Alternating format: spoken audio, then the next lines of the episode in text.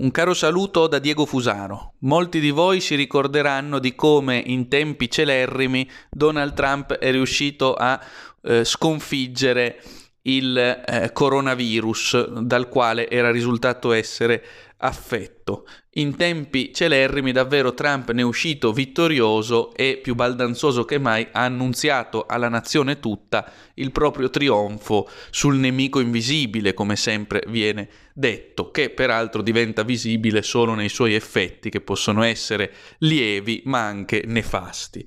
Ebbene, eh, apprendiamo da varie fonti che questa vittoria celere e eh, immediata di Trump sul coronavirus eh, è stata resa possibile da una cura da un milione di dollari. Un trattamento da Superman tipo criptonite, ha detto con lessico davvero poco medico Ilaria Capua, che ormai è presentissima in ogni dibattito televisivo.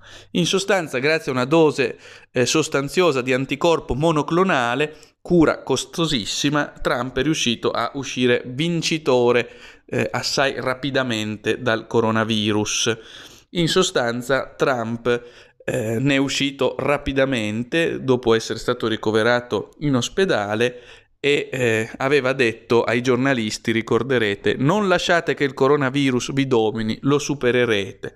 Ecco, bene, eh, bisognerebbe a questo punto rendere questa cura tanto costosa, ma a quanto pare così efficace, disponibile a tutti, perché se no il rischio è, quella, è, quello evidentissimo secondo cui i più abbienti ne escono facilmente e tutti gli altri invece rischiano di portare avanti per molto tempo la lotta col nemico invisibile o in taluni casi di uscirne anche sopraffatti. Ecco, allora perché si continua a dire che il problema è l'emergenza del coronavirus? Se le cure esistono e semplicemente sono costose, non sarebbe più facile rendere libere e accessibili a tutte queste cure?